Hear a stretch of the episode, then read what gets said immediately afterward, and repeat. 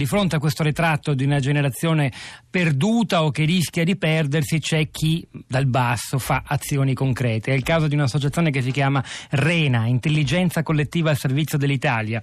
Letizia Piangerelli, buongiorno e benvenuta. Buongiorno, grazie a voi per l'invito. Eh, grazie a voi per quel che fate. Che, come si reagisce a, alla prospettiva di perdere una generazione? Un'espressione che se ci pensiamo bene fa venire i brividi. Sì, infatti cioè, noi non, sicuramente la situazione è complessa e non, non facciamo facile ottimismo. Sicuramente quello che ha animato la nascita di Rena nel 2007 è la voglia di non lamentarsi o non limitarsi alle lamentele e aspettare che qualcuno trovasse delle soluzioni al di fuori di noi, ma rimboccarci le maniche e provare a metterci in gioco con le nostre competenze ed esperienze per fare qualcosa di concreto a servizio del Paese. Quando diciamo a servizio del Paese per noi vuol dire soprattutto cercare di incidere attraverso dei progetti che mettono in rete tanti esperti ma anche tanti giovani eh, a livello di miglioramento delle politiche pubbliche, fornire contenuti, fornire buone prassi ed esempi di ciò che funziona per poterlo replicare anche in Italia. Ci fa qualche esempio concreto, Piangerelli? Sì, eh, noi lavoriamo principalmente negli ultimi anni su attività di formazione per formare le, eh, giovani e meno giovani alle competenze del futuro e, e, abbiamo creato nel 2008 una summer school sul buon governo e la cittadinanza responsabile e stiamo partendo da ormai due anni con una scuola sul civic tech, la sharing economy e la resilienza.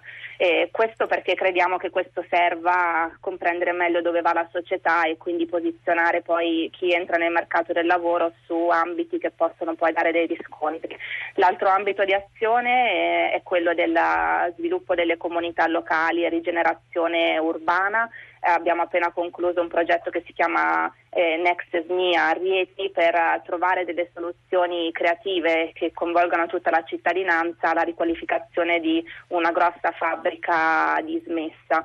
Eh, questi sono soltanto due esempi di quello che facciamo. Poi generiamo reti attraverso la costruzione di grandi eventi come il Festival delle Comunità del Cambiamento che mette in rete tutte quelle organizzazioni e gli attori che stanno portando avanti processi di cambiamento in Italia in modo che si generi maggiore impatto dal loro incontro e quello che viene fatto in un luogo possa essere replicato, ma soprattutto ci si senta meno soli nel fare le cose, meno isolati. Se voi foste non eh, un organismo, una, una, un'associazione nata spontaneamente dal basso, ma il governo del paese, due misure che mettereste in atto per evitare questa eh, impensabile perdita di generazione?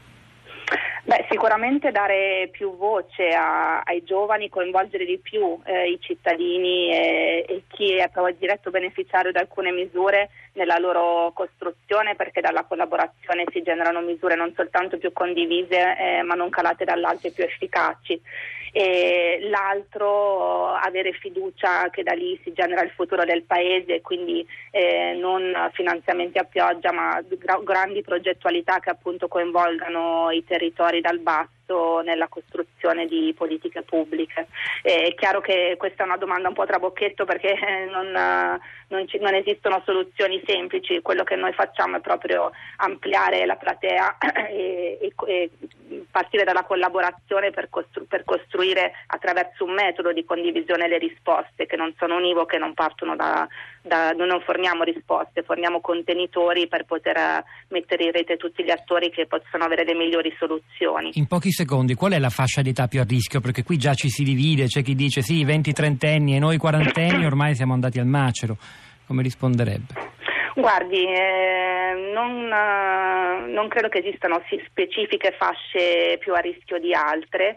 Eh, quello che abbiamo visto come Rena è che siamo partiti eh, dal post università a creare questa associazione, oggi siamo, abbiamo dentro trentenni e quarantenni, ma si stanno avvicinando anche tantissimi giovani ventenni che eh, hanno tanta voglia di fare, quindi rispondono in maniera proattiva a quello che è sicuramente una situazione difficile.